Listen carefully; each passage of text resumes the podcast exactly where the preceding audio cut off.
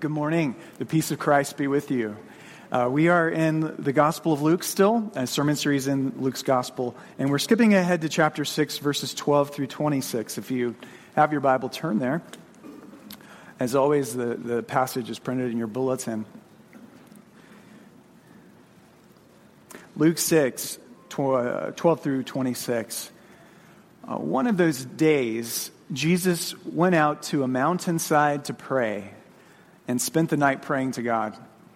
When morning came, he called his disciples to him, and he chose 12 of them, whom he also designated apostles.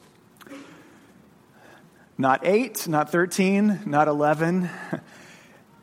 Everybody knew what was going on here. Uh, everyone understood that God created the 12 tribes of Israel, descended from the 12 sons of Jacob, and he called those 12 to be his special people, and that through them the world would be rescued and God would fulfill his purposes for the whole world. So by now going about and choosing, selecting 12 men, this is Jesus uh, creating a, a, new Israel or, or maybe a renewed Israel. And then by designating them, as it says here, as apostles, which in the Greek means the ones who are sent, you know, Jesus is sending this Israel out uh, and these men as ambassadors to be um, the servants of his kingdom. And here we get their names. Um, this in verse 14. Uh, this is our spiritual genealogy. You know, this is where our faith traces its roots back to. A man by the name of Simon, whom he named Peter, his brother Andrew, James, John, Philip, Bartholomew, whom uh, we think was also known as Nathaniel in the Gospel of John. Verse 15, Matthew, also known as Levi the tax collector. Thomas, poor guy, he's always referred to as doubting Thomas. James, son of Alphaeus. Simon, who was called the Zealot.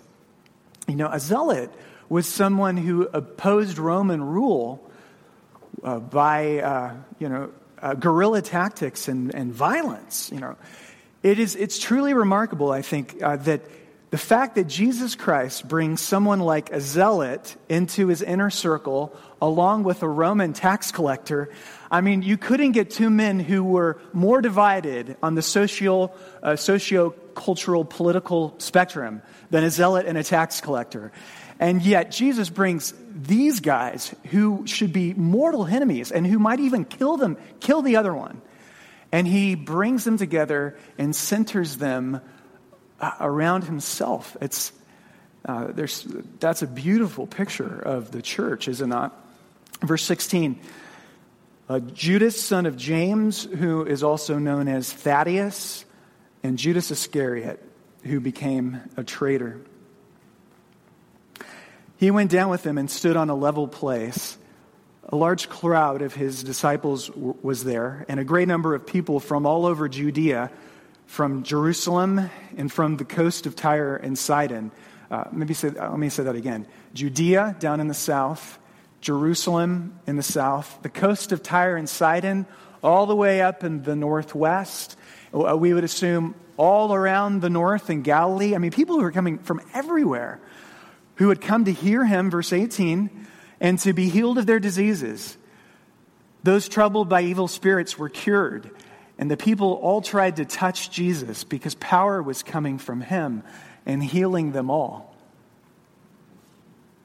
Looking at his disciples, he said, Blessed or uh, blessed are you who are poor, for yours is the kingdom of God. Blessed are you who hunger now for you will be satisfied. Blessed are you who weep now, for you will laugh. Blessed are you when men hate you, when they exclude you and insult you and reject you, your name as evil because of the Son of Man. I say, rejoice in that day and leap for joy, because great is your reward in heaven, for that is how their fathers treated the prophets. But woe to you who are rich for you have already received your comfort. Woe to you who are well fed now, for you will go hungry. Woe to you who laugh now, for you will mourn and weep. Woe to you when all men speak well of you, for that is how their fathers treated the false prophets. And then it goes on, um, but I tell you, you who hear me, love your enemies, love your enemies, and do good to those who hate you.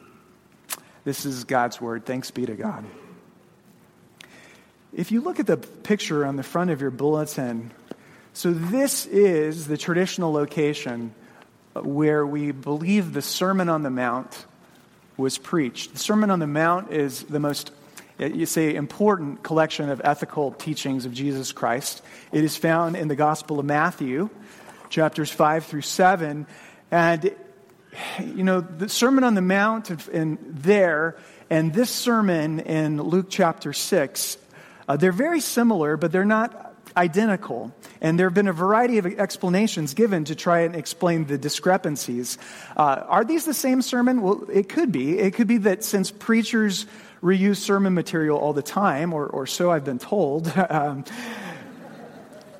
these could be these could be two separate sermons that Jesus preached at different times, but that are using some of the same source material with, with slight variations.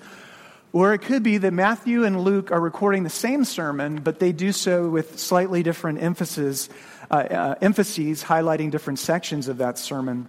But if you look at the photo, so this is taken on a, a flat bluff that's about a, a, couple hundred feet above the Sea of Galilee. You know, the, that's a location for much of Jesus' ministry. And it says in verse 17 in our passage that Jesus went down and he spoke to them on a, a, flat place. It says in the Sermon on the Mount that Jesus went up to a mountain and he spoke to them. Well, you can kind of sense from this picture that it might be one and the same, right? This is, this is both a mountain, it's elevated, it's above the hills, and yet it's a very flat place. And if you were to go there today, I wish we could. I like it wouldn't be so fun to go to, to Israel and to see these places, um, to take the entire church.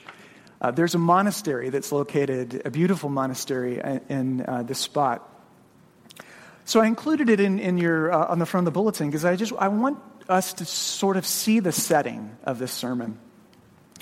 The crowds are huge. Um, you have a man who, to our knowledge, had never received any rabbinical training. Jesus Christ had never you know, gone through any formal education. And yet, he is gathering such a large number of people. You know, on one occasion in John's gospel, it says that 5,000 men came to hear him preach. That was not including the women and the children. So if you add the women and children, you're talking as many as 20,000 people are gathering to hear uh, a, a, man who, who has no formal education or training. Uh, 20,000. And when you consider this, astoundingly, the city of the village of Nazareth in the first century, we think that it was only a village of about 400 people. So, for an event like Luke 6, what I want you to see is all of these villages have kind of closed down for the day. All the shops are closed, everybody is vacated all these little towns, they've all traveled on foot to come and see and meet this man whom they've probably only heard about by reputation, Jesus. And so I want you to see these people in this photograph. Um, look carefully. Can you see them? What do they look like? Who are these people? Um, I think they were simple and, and poor. They were simple and poor. If they lived up in the hills, they probably herded a few animals. If they were down in the valleys, they probably uh, tended a few crops. If they were by the Sea of Galilee, they were tradesmen and fishermen. But almost all of these people were poor, they were illiterate, they had life expectancies that would have only been into their late 30s, maybe early to mid 40s. Uh, and for many, many of them, um, they were just simply poor. We can flip the question back around. When this crowd that Jesus is looking at, when they look at Jesus, what did they see? They saw someone who looked just like them. They saw someone who was just like them. This Jesus, this man was poor. This man was from humble roots. He was from a village of 400 people. He was a simple man. He was so like them and at the same time so unlike them, as we might say. Uh, like, but so unlike, because this man was like Elijah. You know, this man has this remarkable power to heal people of diseases, and he preaches with such authority. When he speaks, they're like, I have never heard anything um, such as this before in my life. So that's the setting for this sermon. Let's look at the sermon uh, itself. The sermon, and I think this is a brilliant way to begin the sermon. Uh, his sermon introduction is very captivating. He starts the sermon with what? With Beatitudes. From the Latin word beatus, which uh, are blessings. He starts the sermon with these uh, very strange blessings, aren't they? Uh, since when were poverty, hunger, sorrow, and rejection a blessing? And since when were riches, satisfaction, happiness, and popularity a curse? And to the average person, they're listening to him and they're thinking, this sounds crazy. Um, even today, it, it sounds crazy. I mean, basically, everybody in the world lives their lives in such a way as to turn their poverty into riches, their hunger into satisfaction, their sorrow into happiness, and their rejection into popularity. Uh, what, what an upside down way to start a sermon. And yet, what a genius introduction. Because um, not only, do you see what's happening? Not only does the sermon grab the listener's attention, but it makes the listener kind of step in and, and ask the question why? How can this be? What, is, what does this mean? Uh, this is so upside down. This is so backwards. As I was thinking about it this week, just kind of incidentally, you know, the Beatitudes function very similar to parables in the Bible. And if you remember, parables are one of Jesus' favorite ways of teaching. You know, a parable, the meaning of a parable is not immediately self evident to the hearer. It's a parable is told in such a way as to be somewhat ambiguous and to cause the hearer to kind of step forward and to in, engage with the teacher, the teacher to, um, to force the listener to engage by asking questions. What do these things mean and why? And so that's what Jesus is doing. Why? Why would God's blessings be like this? what the Beatitudes are not. The Beatitudes are not, as they are often treated, a list of virtues. Um, Jesus is not telling us that we ought to become poor or hungry or disconsolate as though these things have some inherent value in and of themselves, as these things are, are somehow uniquely virtuous. Um, no, the Beatitudes, I think, are best understood as consolations to those who are poor many of whom were in the audience right there, who had become his disciples, who were hungry, who had left their jobs, who had left their families, who might soon be being persecuted, who had left everything in order to come and follow Jesus Christ. And in the Beatitudes, Jesus is proclaiming that the blessings of God are arriving in me. And I am sharing those blessings with you, with everyone who is willing to believe in me.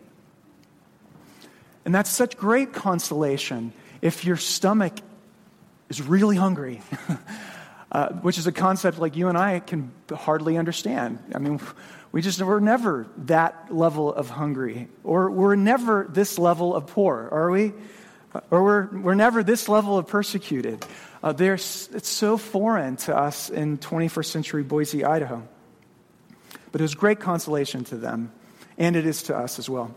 Uh, think of it this way so, in their day, honor was displayed. You were honorable, and you, you were known to be an honorable man or a woman by virtue of the clothes that you wore in society. So, if you had a, a nice gold necklace, elegant robes, jeweled rings on your finger, all of that symbolized that you were a person of dignity who uh, needed to be reckoned with, who needed to be paid attention to. If you wore poor clothes, then you were you were kind of invisible. You, you were like um, oh, Ralph, what's the, Emerson's uh, invisible man. You're an invisible man. You, to be poor in the ancient world was to be, in essence, powerless and invisible. We can see this uh, combination in, uh, in an unlikely place the parable of the prodigal son. So, do you remember when the son comes back from the pig pen out in the far country after having squandered the father's inheritance? Uh, the father says, Quick, uh, bring the. Um, kill the fattened calf. We're going to have a festival. But he says this too. He says, Go and bring the best robes and put a ring on his finger and new shoes on his feet all of that, fresh, the, the new rich clothing symbolized this son's transition from shamefulness, the shamefulness of his poverty, into a place of honor. Uh, and so many of the people who are in his audience, they're just, they're, they're dressed poorly. They, you could say maybe there's something wrong with them. Why are you so poor? Are you under God's curse? Are you doing things wrong spiritually? Uh, what have you done to deserve this? And Jesus looks at them and says, No, you are not cursed. no, to you, the kingdom of heaven belongs. To you who have come and followed God's true and rightful king. And the last thing I want to say about this is you may remember where the blessings in the Gospel of Luke begin. They began back when Mary entered Elizabeth's house Remember what happened? The baby in Elizabeth's womb leaped for joy, and uh, Elizabeth exclaims to Mary, the mother of Jesus, Blessed are you among women. That's the first beatitude. And blessed is the fruit of your womb. And there you have a young single mom, pregnant, out of wedlock, poor, hungry, and potentially overwhelmed young woman who breaks out into a song of praise where she says, The mighty one, God, has done wonderful things for me because he has lifted up the lowly and the powerless and the hungry, and he has, he has given me his blessings. So that's kind of the whole theme of the Gospel of Luke is God taking the poor and bringing them blessings in Christ.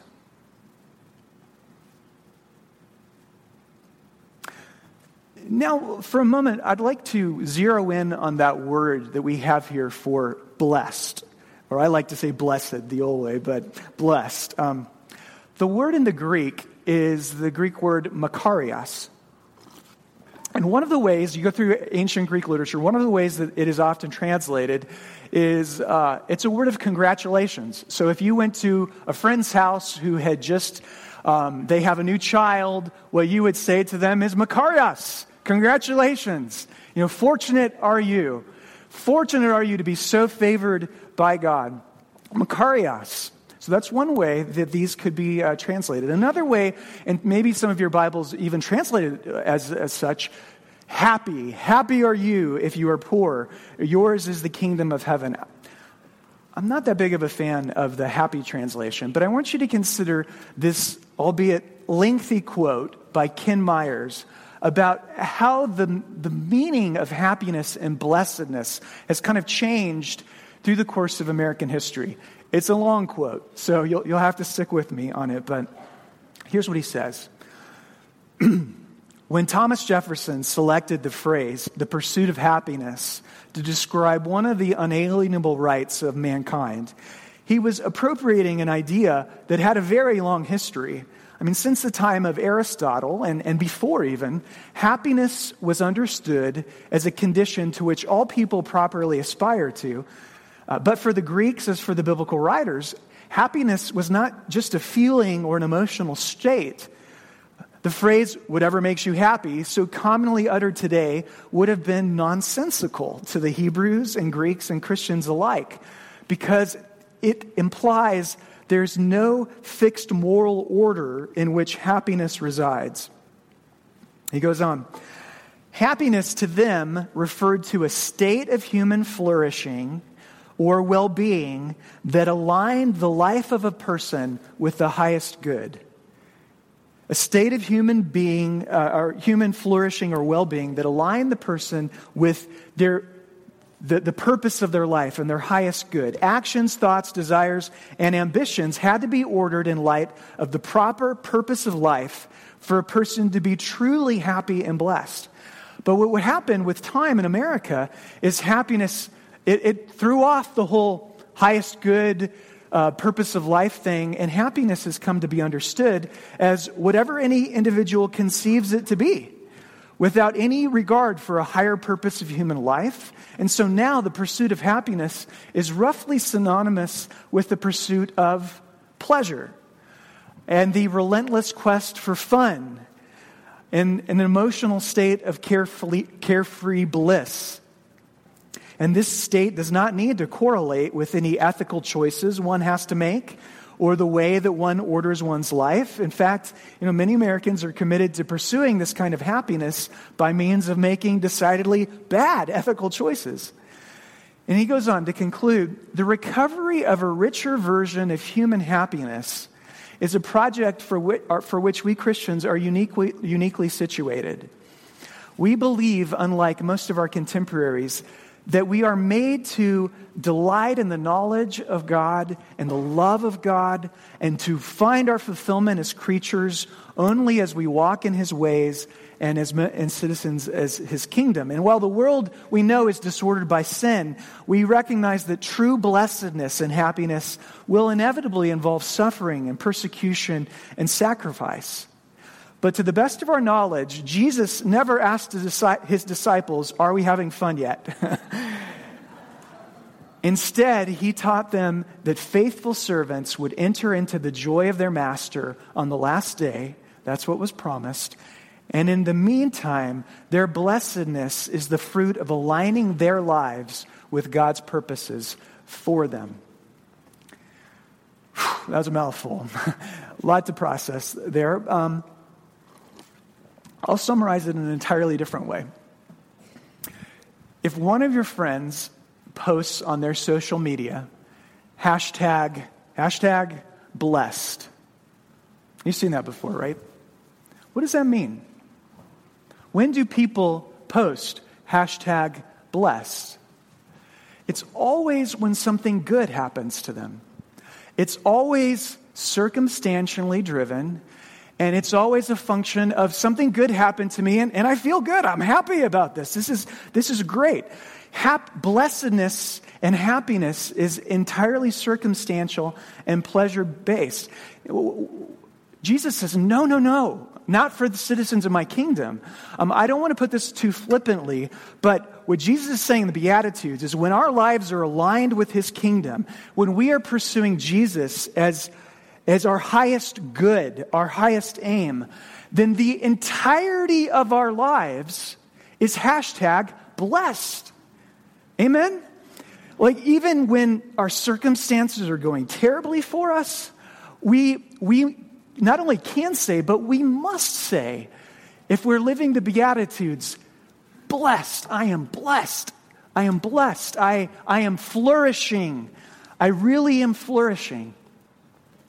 I'm flourishing as a citizen of the kingdom um, and as a son who has a gracious father in heaven. Uh, as a, someone who has a Savior who's risen from the dead and a new family in the church. Um, I don't know uh, if you've ever thought of it that way, but I really think it's a profound way of reordering our lives. Like, regardless of my emotional state or whether or not I'm having fun, I am blessed because the kingdom of heaven is, is here. And heaven itself is not far away. And I've said this before, but, you know, honestly, this world, it stinks at times. But this world is the closest that you as a believer will ever get to hell. This world is the closest you will ever get to hell. Um, that tells you how blessed you are. And so, if we die tonight, if we are in Christ, we die blessed. We die rich. And if we live tomorrow, we live blessed. And so, friends, if you believe Jesus' Beatitudes, then you will be blessed in all circumstances. And you will look for the opportunity to rejoice in all circumstances. And you will look for the opportunity also, and I can't wait to preach about this next week, to love your enemies. and to practice the kingdom ethic of love, which is especially demonstrated in our love for our enemies. More on that next week. All right, with that being said, let's turn our attention to the woes. Woe to you and woe to woe to you. Um, woe is obviously a very old English word, and it, A woe is supposed to communicate something to your insides. it would be like, if I could use this illustration or analogy, it would be like what a parent feels if they know their teenage child is out with friends and the parent falls asleep before the child gets back home and they wake up to a phone that's ringing and the parent answers it and it's the highway patrol calling. That's what a woe is supposed to do uh, to you on your insides. And so let's just let these rattle us for a second. Verse 24, read them with me. Woe to you who are rich, for you have already received your comfort. Woe to you who are well fed now, for you will go hungry. Woe to you who laugh now, for you will mourn and weep. Woe to you when all men speak well of you, for that is how their fathers treated the false prophets. If Jesus Christ walked into Boise today, stood up on a street corner, and began to preach as a prophet, what do you think he would pronounce a woe on? What would Jesus woe today? I can think of a number of things, but I, I'm sure he would pronounce this kind of woe. He would say, Woe to you if you're living in Ada County and you're living the Idaho dream.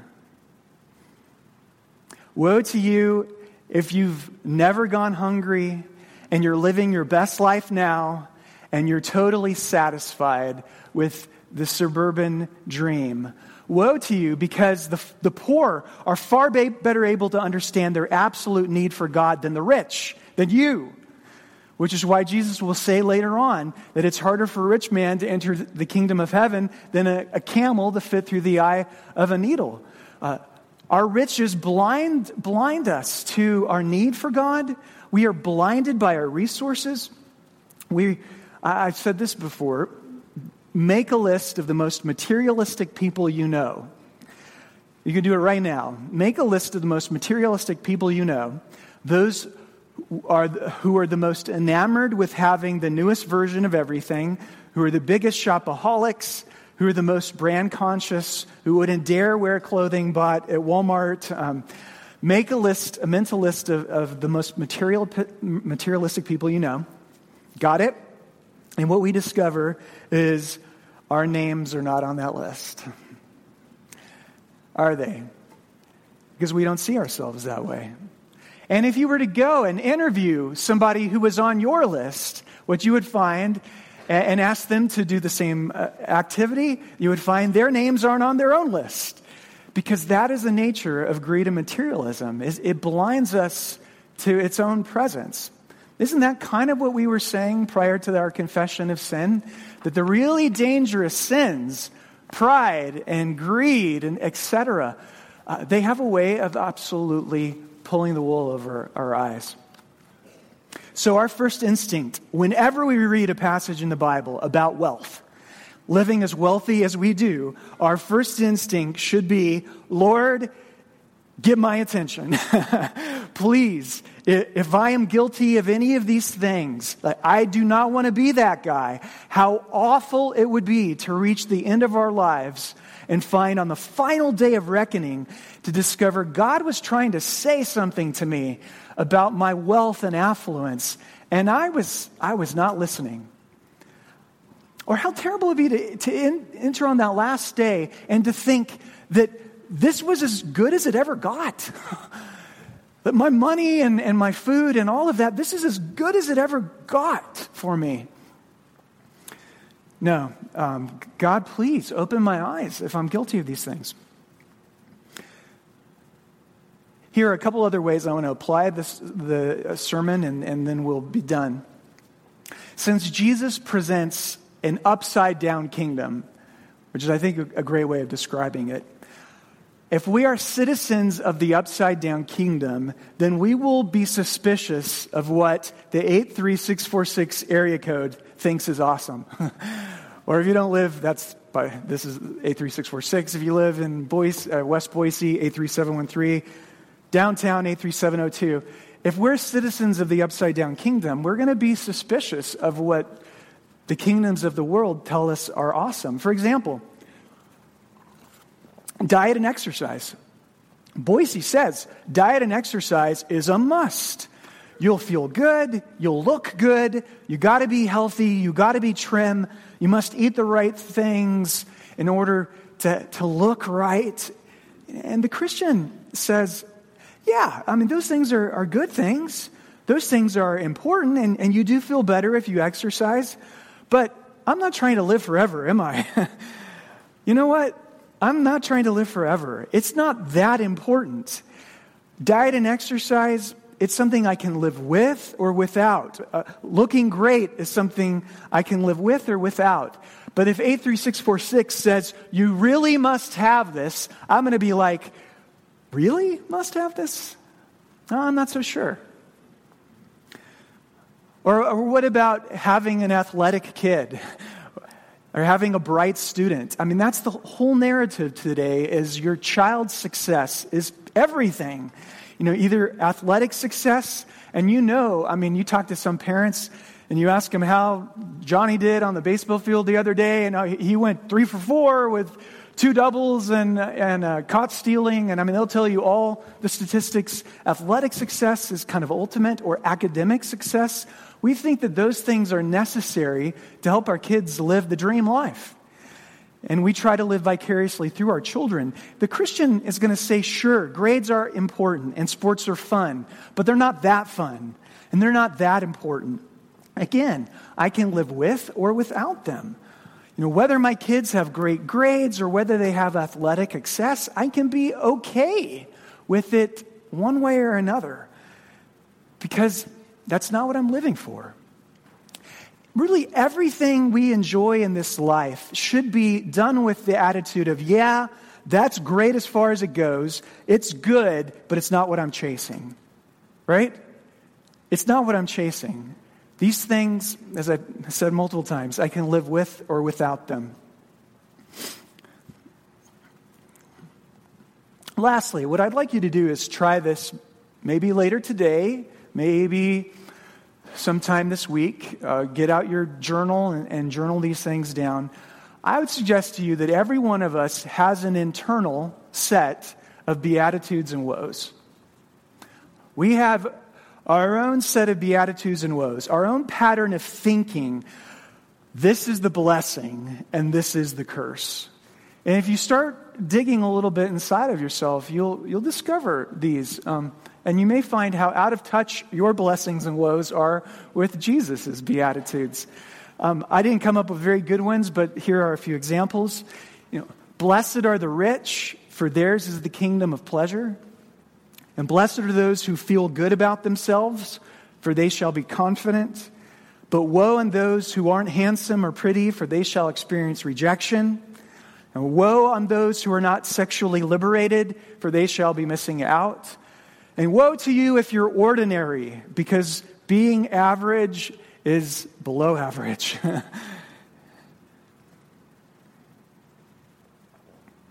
In conclusion, when we hear the Beatitudes, the first and foremost thing we should think of is Jesus. For Jesus is the blessed one.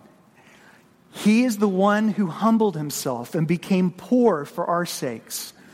He is the one who went hungry for us.